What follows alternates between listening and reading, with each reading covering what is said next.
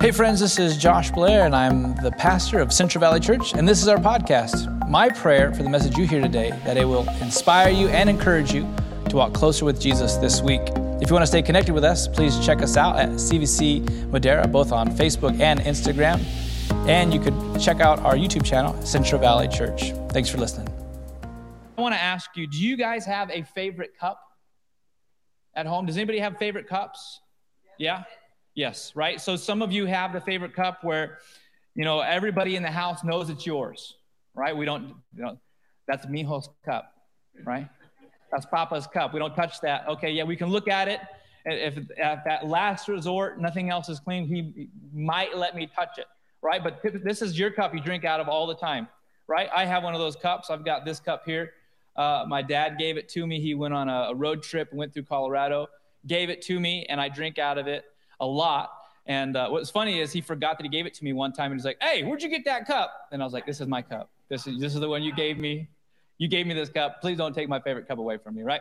So this cup, I love this cup. I drink coffee out of it. I eat ice cream out of it. Sometimes I eat ice cream and coffee. It's called an affogato. It's amazing.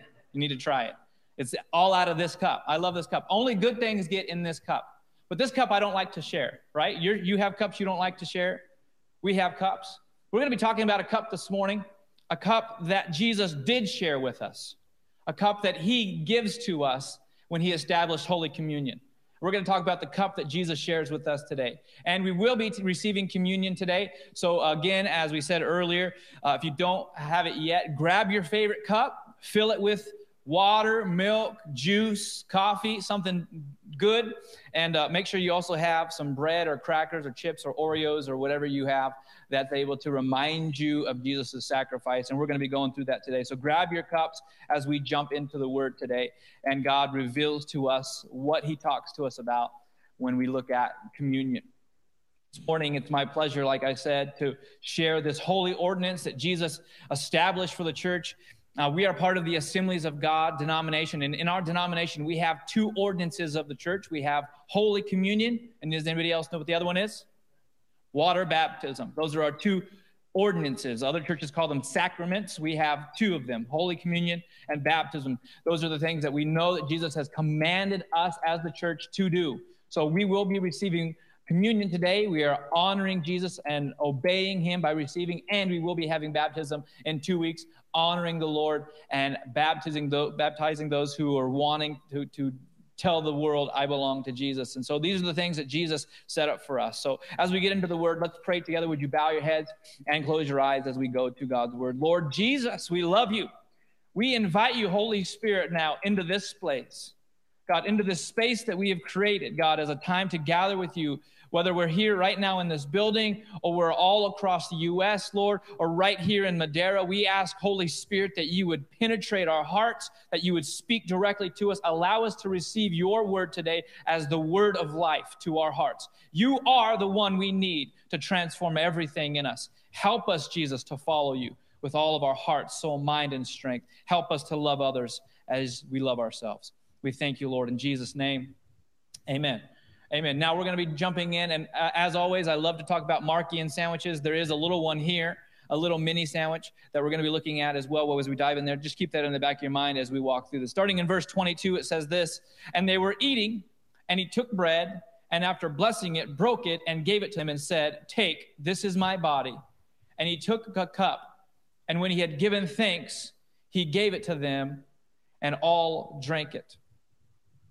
And he said to them, This is my blood of the covenant, which is poured out for many. Truly I say to you, I will not drink it again, drink of the fruit of the vine until that day when I drink it new in the kingdom of God. So here is Jesus and his disciples, and they are all 12 of them. Uh, Judas is still in the mix at this point, and Jesus is enjoying Passover, a Passover meal with them. So if you don't know what Passover is, it talks about it in uh, Exodus chapter 12. It's, it's remembering when God delivered the people of Egypt, uh, people of Israel out of Egypt, out of this bond, bondage and slavery. And there was the, the plagues that rolled out. And the last one was this, that God said, I will take out your firstborn son.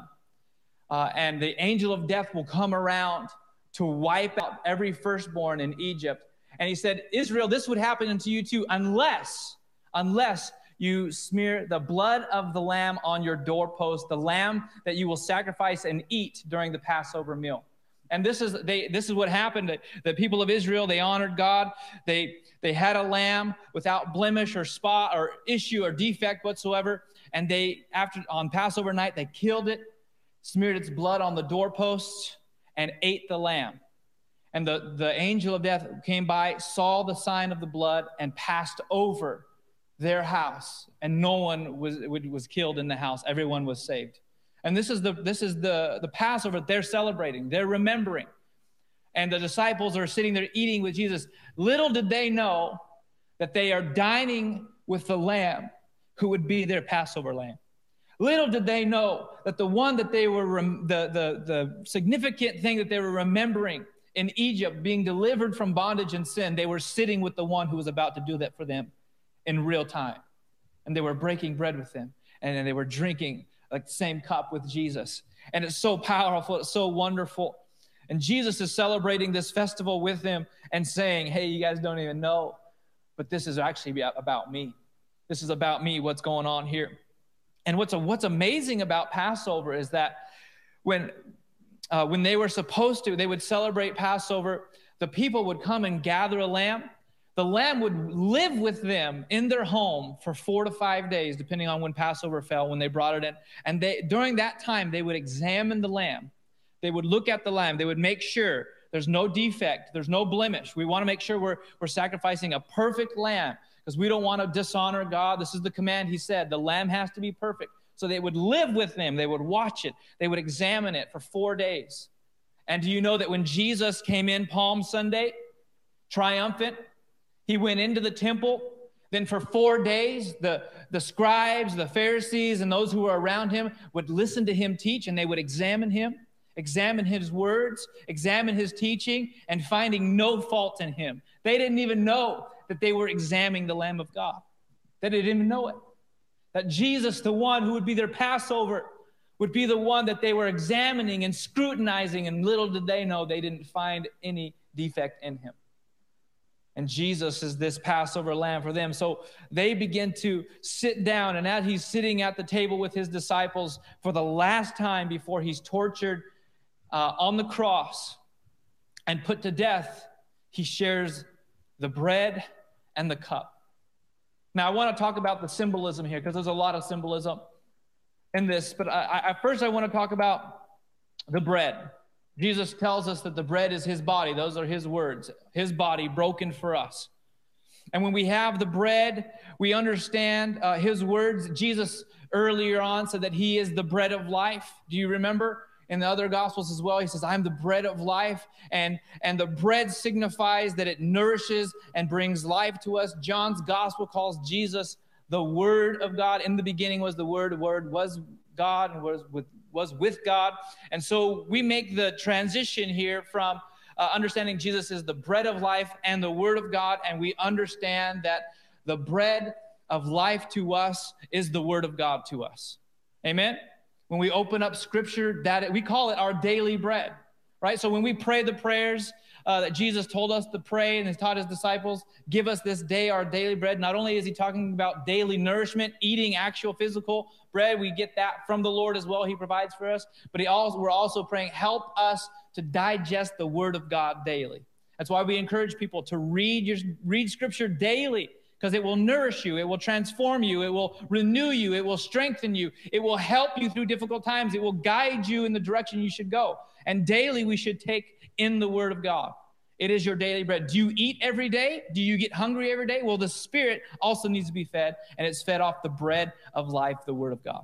It's easy to make that transition. We can see that. We also know that Isaiah says that when his body was broken, it was uh, beaten, that we receive healing from that his body uh, ripped open, his stripes, we claim, by his stripes we are healed. We like to pray that a lot when we're sick.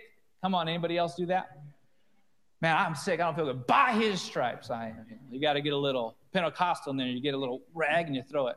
By his stripes, you get a little sick, right? Go, uh-uh, not today. Isaiah said, right? So we understand that when we receive the bread in communion, we're understanding his body broken so that I would be whole.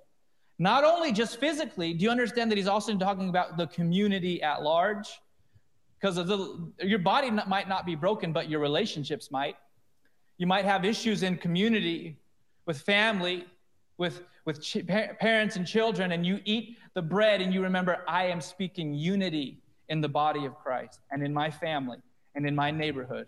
Come on, somebody. So we understand the bread, and it's easy for us to, to digest that and chew on that a little bit, uh, figuratively and literally, right? We can chew on that a little bit. But what does the cup represent? I want to talk to us today about the cup because I believe there's something in this cup that we need to know about as followers of Jesus, especially in the time that we're in today. We're, we're going to be looking at this cup and what Jesus had for us. Jesus tells us that the cup represents his blood of the new covenant established for us so we understand that now no longer is it about sacrificing animals to find for forgiveness and repentance of sin, but his blood is a new covenant with us so that we have forgiveness of sin. Now we have freedom from bondage and from slavery. Amen. The, the doorposts uh, that was in Passover, allowing the angel of death to pass over, now is the doorpost of our hearts, and we apply the blood of Jesus to our hearts so that the death angel of sin would pass over us and no longer be able to have claim over us. We understand that we receive that. We, when we receive communion, we drink that in and say, We thank you, Jesus, for all the benefits that you give us, all the good things, all the wonderful things that, that you promised us when you went to the cross. We receive it now. Yes? That is in the cup. And we even talk about the blood of Jesus. I remember growing up, I remember my mom praying this every time we had some, something going on. She would always say, I plead the blood of Jesus. I plead the blood of Jesus. I don't really know what plead really means. I, I mean, I understand what it means, kind of. It means you're applying it, but it just sounded better when you pleaded it somehow. You know what I mean? It was just, it was more powerful when it was pleaded than applied. I don't know how it worked, but but uh, G, but I remember praying that as a kid. But I, I think there's more into the cup that we that we can live out daily more than just saying the prayer i plead the blood or i apply the blood what does it mean to walk in it what does it mean to look like you are covered by the blood of Jesus? What does it look like? The cup is something more in the Gospel of Mark. As we look at the Gospel of Mark and Jesus, he, he says about, he talks about the cup a lot of times. In chapter 10, when James and John came to Jesus and said, Can we sit at your right hand, your left hand? You remember that? We sit at your right and left. And Jesus like, Can you drink the cup that I'm going to drink? And they're like, Yep not knowing what he's talking about. They're thinking a physical cup. Like, yeah, that cup right there, I can drink out of that cup. Sure. Is that all it takes? Give me that cup, right? They don't understand that Jesus is talking about punishment, wrath, and suffering. That's the cup he's talking about. There is something else in this cup more than just benefits, more than just happiness and goodness. There's something else that Jesus says if you're going to be a follower of mine, you need to know what's in this cup. He talks about it uh, with James and John. Also, if you look at Old Testament prophets, when they talk about Jeremiah, Ezekiel, Isaiah, the Psalms talks about cups. And every time it talks about a cup, it talks about the wrath of God. It talks about suffering, and it talks about punishment.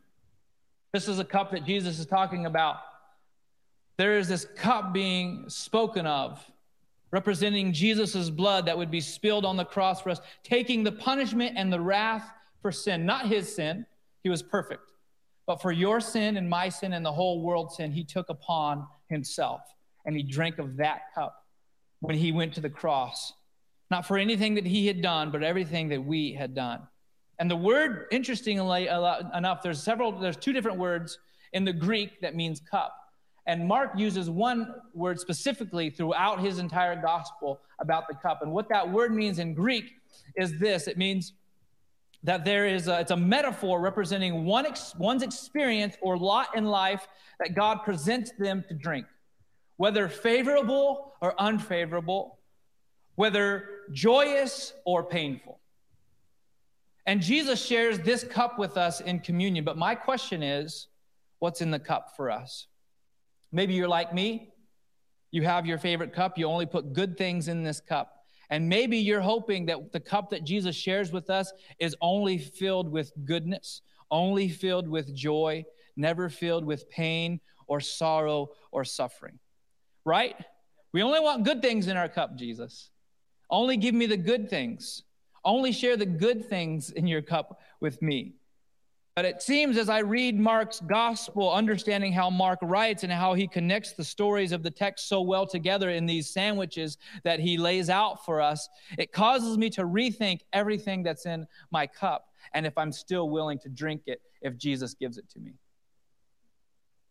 Let me explain as we continue to read the word of God. Verse 26 says this And when they sung a hymn, how many of you love hymns? Jesus has been singing them forever. He might have sang Oceans too. I don't know. I mean, that could have been his jam too. I don't know. But they sang a hymn, and when they went, and then he went to the Mount of Olives, and Jesus said to them, You will all fall away, for it is written, I will strike the shepherd, and the sheep will be scattered. But after I am raised up, I will go before you to Galilee.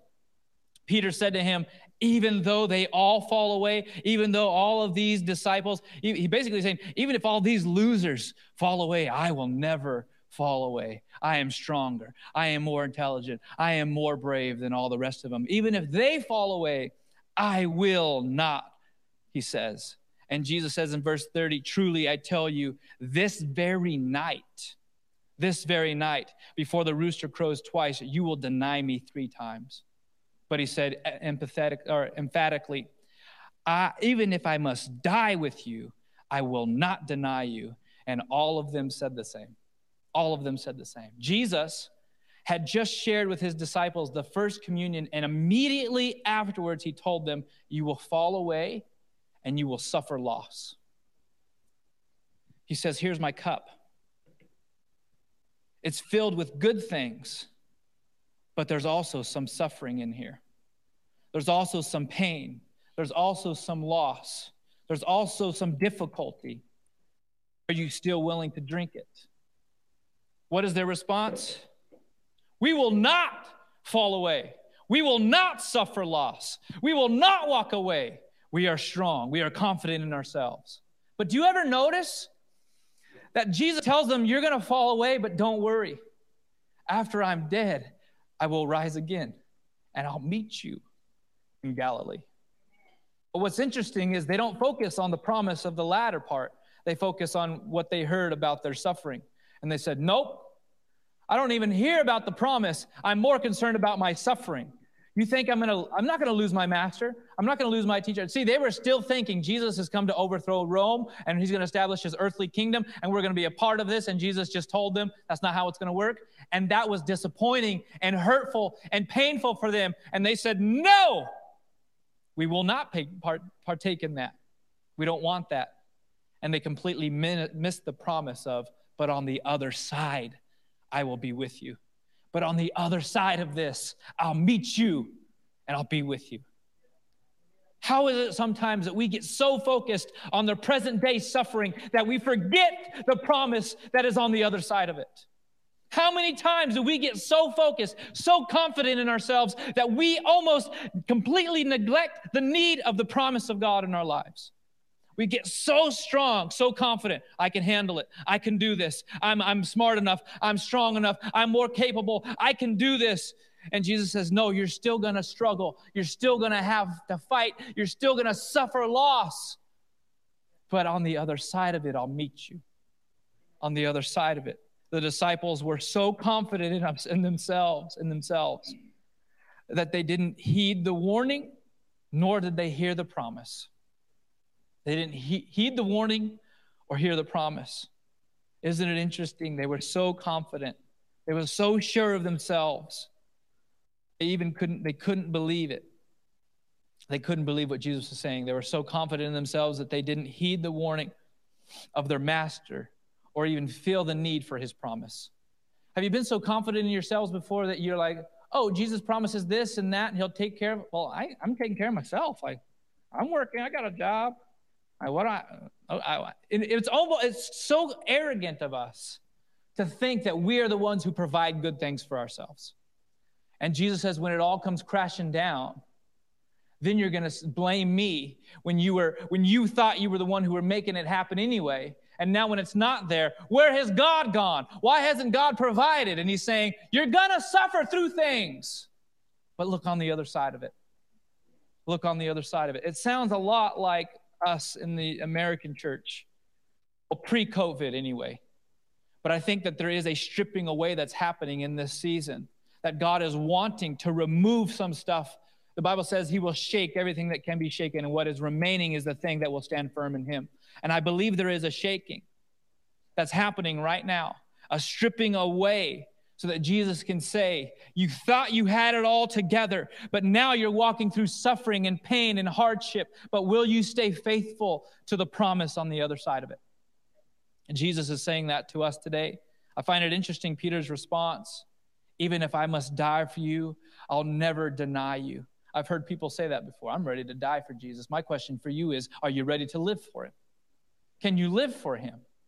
It's easy to, to romanticize being martyred for Jesus rather than remember day in and day out, I must stay faithful, regardless if it's painful or hard, or I gotta, I gotta carry my cross, I gotta crucify my flesh. It's not about me, it's about others. It's easier to say, just kill me now, like Elijah said when he was working and, and he heard that uh, Jezebel wanted to kill him and he had done mighty things for God. And he's like, I can't keep doing this, just kill me now. There's some of us who are like, just kill me now, God. I'd rather be in heaven than deal with all these jerks. I mean, honestly, sometimes we have that mentality. Come now, Lord Jesus, I'm tired of these people. And Jesus saying, Yeah, you say you can die for me, but are you willing to live for me? Deny yourself, pick up your cross suffering in the struggle to remain faithful, to remain hopeful when everything else is hopeless, to stay committed to holiness and righteousness and right living, even when everything is crumbling around you? Are you willing to drink that cup? Are you willing to drink the cup? Thank you, Jesus, for your promises. Thank you for your goodness. Wait, what else is in there? Suffering, hardship I don't know. I don't know. Are we willing to drink the cup if Jesus hands it to us? Do we trust him enough to know that he knows what's best for us? See, when my child comes and he's thirsty, I give him what's in the cup. He trusts me to drink that I'm not giving him spoiled milk. Right? Sometimes I got to check it because it might have been left in the back seat for a while. And I got to make sure, is this still good milk? Right? But he's trusting me. He's trusting me to give him good things for him. Right? Do we trust Jesus enough that when he hands us the cup of communion with him, that he knows what's best for us? That he knows what's best for us. Here we see the disciples ready to drink the cup that Jesus offers them when it's filled with joy and with good things, but when struggling is there, when suffering might be present, then they push back. The disciples looked right past the fact that he gave them a promise of the other side and they denied the need for it. Have you ever heard people sometimes a word of faith movements? It's like, well, if you name it, you claim it. If you don't claim it, you don't get it. Almost this idea of like, oh, oh, Lord, I could hear the disciples if they're word of faith, like, oh no, Lord, we don't claim that. We don't receive that. Uh-uh, not nope. We don't receive it. As if like that's all it takes. It's like you get a, it's, a, it's like a, a package from Amazon shows up on your doorstep. Don't want it. Says, what is that? Punishment? Suffering? No, take it back. Like you can, re- Jesus is saying, I didn't tell you to rebuke it. I told you that as you go through it, I'll meet you on the other side of it. But for us, it's easier to say, no, send it back. This is what's in this cup. That's not what I ordered. Send it back. Who made that? There's lipstick on the cup. That's, that's my dad's story all the time. He goes to the restaurant. Hair in there. What is that? Fly? Whose cup is this? Not my cup. I didn't order that, right? We want to push it away, but Jesus is saying, I didn't tell you to deny it. I told you that as you walk through it, I'll be on the other side of it. It wasn't about rejecting the hard things to come, it was about remembering the promises on the other side of the hard things. Sometimes we stand at the face of hard things, we try to rebuke them away, but Jesus is saying, Focus on what I'm telling you. He wants our attention on Him and on the promises that He will be with us, that He'll never leave us or forsake us, that He is always with us. John 16 33 says this that He says, In this life you will have trouble, but take heart because I have overcome the world. We have, he has overcome, and we have overcome with him. He didn't just say that life would be easy or comfortable, that we would be granted all the things that we want, that we would have trouble we would have suffering and pain. but it would take heart to overcome them heart in Jesus, faith in Jesus. I just want to say those who are suffering now with sickness or pain or infertility or cancer or divorce or death in the family, Jesus brings comfort to you today. He brings comfort you today. And he will see you through it to the other side of the struggle and your pain. Hang on to Jesus, you're going to make it. Because the world we live in, because of this world, we have to go through these things. And Jesus never promised that we wouldn't have storms or suffer loss, but he did say that he would be with us. And Jesus knows this struggle firsthand. Jesus experienced this struggle. I told you there was a sandwich, Markian sandwich. Verse 32 is the other side of this sandwich. It says that Jesus placed, uh, he went to the place called Gethsemane.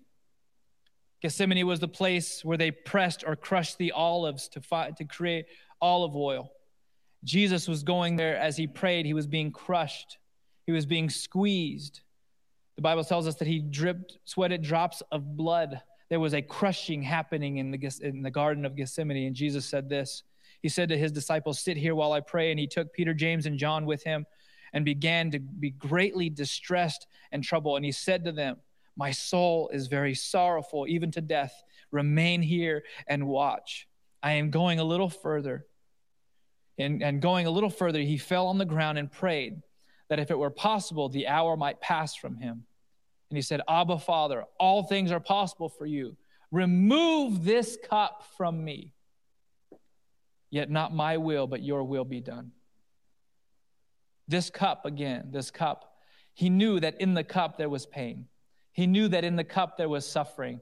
And he said, God, Father, if there's some way that you can move this cup from me, that I don't have to drink it, I ask you to do it. But not my will, but your will be done. Do you know that in Jesus there's two natures, the Godhead nature and human nature, because he's 100% human and 100% God. He couldn't have one nature overshadow the other. So he had to learn how to submit his human nature to the will of God, the God nature in him.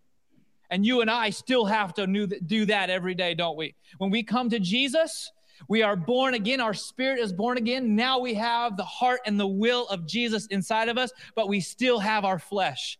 We still have that struggle. And we can look at Jesus' example in the garden and say, God, I don't want to suffer. I don't want pain. I don't want hardship. I don't want struggle. If you're willing, remove this cup from me, but not my will, but your will be done. Jesus knows the struggle and he was able to obey and follow Jesus, and follow God to the cross and now he's asking us, "Will you drink this cup even if you know there might be hardship ahead, there might be pain ahead, there might be some, some suffering ahead. Are you still willing to drink this cup?" He struggled with it, but because Jesus, fully God, fully man, submitted, he learned how the Bible tells us he learned submission even unto death. Death on the cross. He knows the struggle we have every day to bring our flesh under subjection to the will of God because he wrestled too. In the garden, we saw it. If you're born again, you have that same struggle the struggle to submit our lives to Jesus, regardless of the cost, regardless of the, the cost of pain or loss or suffering or disappointment or hurt or rejection or abandonment or hardships of any kind. Are we willing, church, to endure whatever it takes to hang on to the promise of God? Are you willing to do whatever it takes? I believe we're in a moment of shaking. God is allowing this pandemic and the civil unrest in our nation to shake us, and all that will be shaken, uh, all that can be shaken, will be shaken and stripped away. But what we, but what will we do about it? Will we be faithful and hold on to Jesus? Or we grow, will we grow so worrisome or anxious or stressed or hurt or bitter that we'll turn our backs on Him? What will we do? What will you do? When all of this chaos continues beyond the point where you think it's enough, enough's enough, what will you do? If Jesus is still wanting to address some things and still wanting to strip away some things in you, but you're fed up already and you're tired of it. I'll tell you the truth, I'm already fed up and tired of it. But I still believe Jesus is still stripping things away in me that need to be stripped away. And do I stay faithful Or do I push the cup away and say, now enough's enough? This has gone on too long.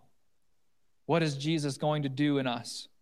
Perhaps Jesus is trying to strip away all these false senses of security we have, reveal our vulnerabilities as Christians that we thought we were strong and we are not.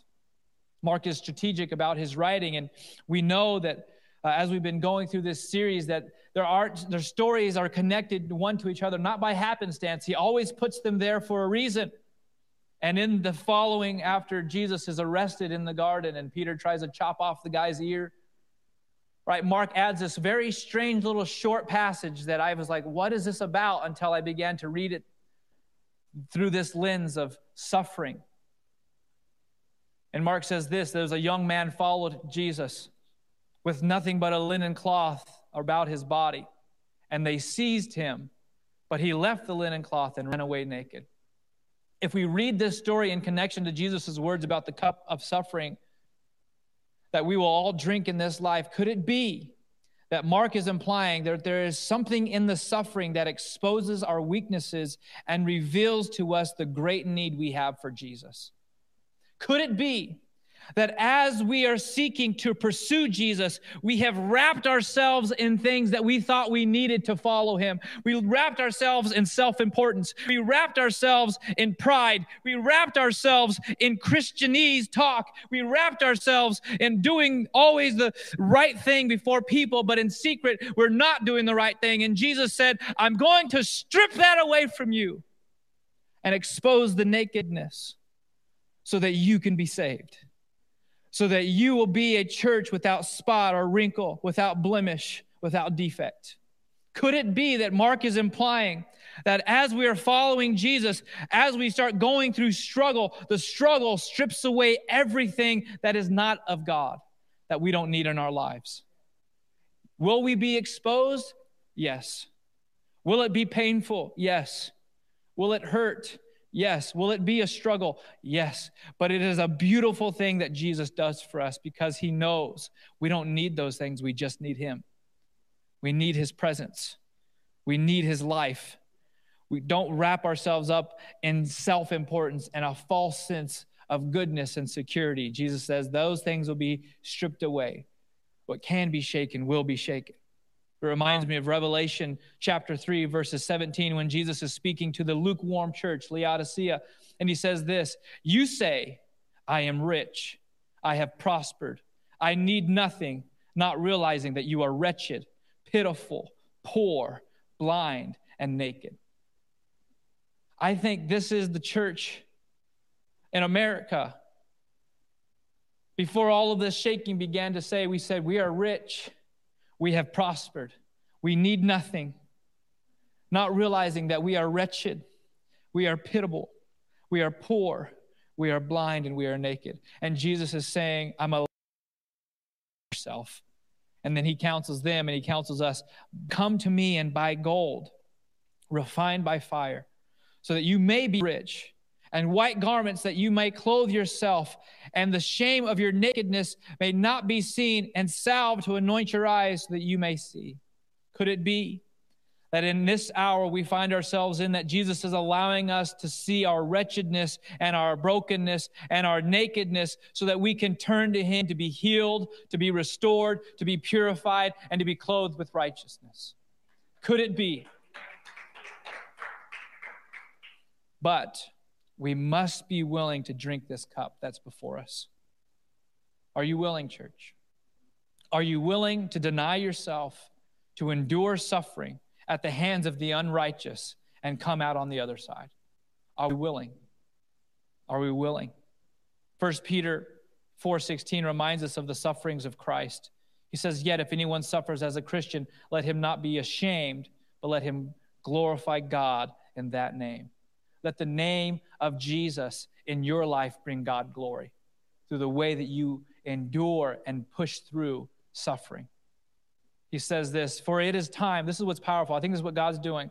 For it is time for judgment to begin at the household of God. And if it begins with us, what will be the outcome for those who do not obey the gospel of God? There is a sense that when judgment comes, it comes to the house of God first. And we thought, no, no, no, no, no, we don't. We only want goodness. We only want joy. We only want peace. We only want comfort. And Jesus says, no, first there comes judgment. First, I need to skim off the junk in your life. And that only happens through suffering, through enduring the hardship that comes through pressing through, denying ourselves. It's not easy to deny yourself. It's not easy to prefer the other above yourself. And he says, Will you walk through this? Are you willing to drink this cup? Because, yes, there is suffering involved, but yes, there's also the promises. Yes, there is goodness. Yes, there is life. Yes, there is joy found in the cup. I don't know about you, but I'm willing to drink it. I've had to wrestle with it.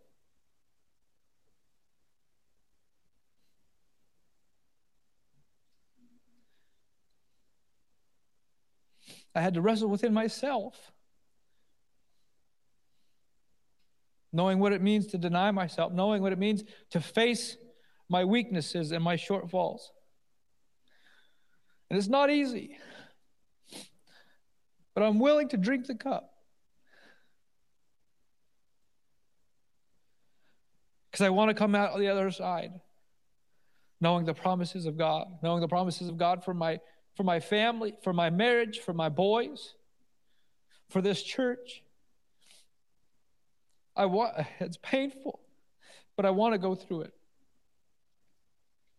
I want to press through. This cup, the Bible says, the theologians say about this cup that it's beautiful and wonderful, but also dangerous. Because it's going to cause some things to die in you that you might not want to die.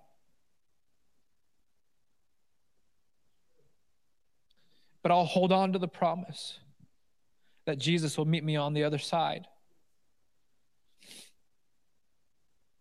There is no other place. It's like when Jesus told the large crowd, and they kept coming to him for more food and more food. He says, Are you willing to eat my flesh and drink my blood?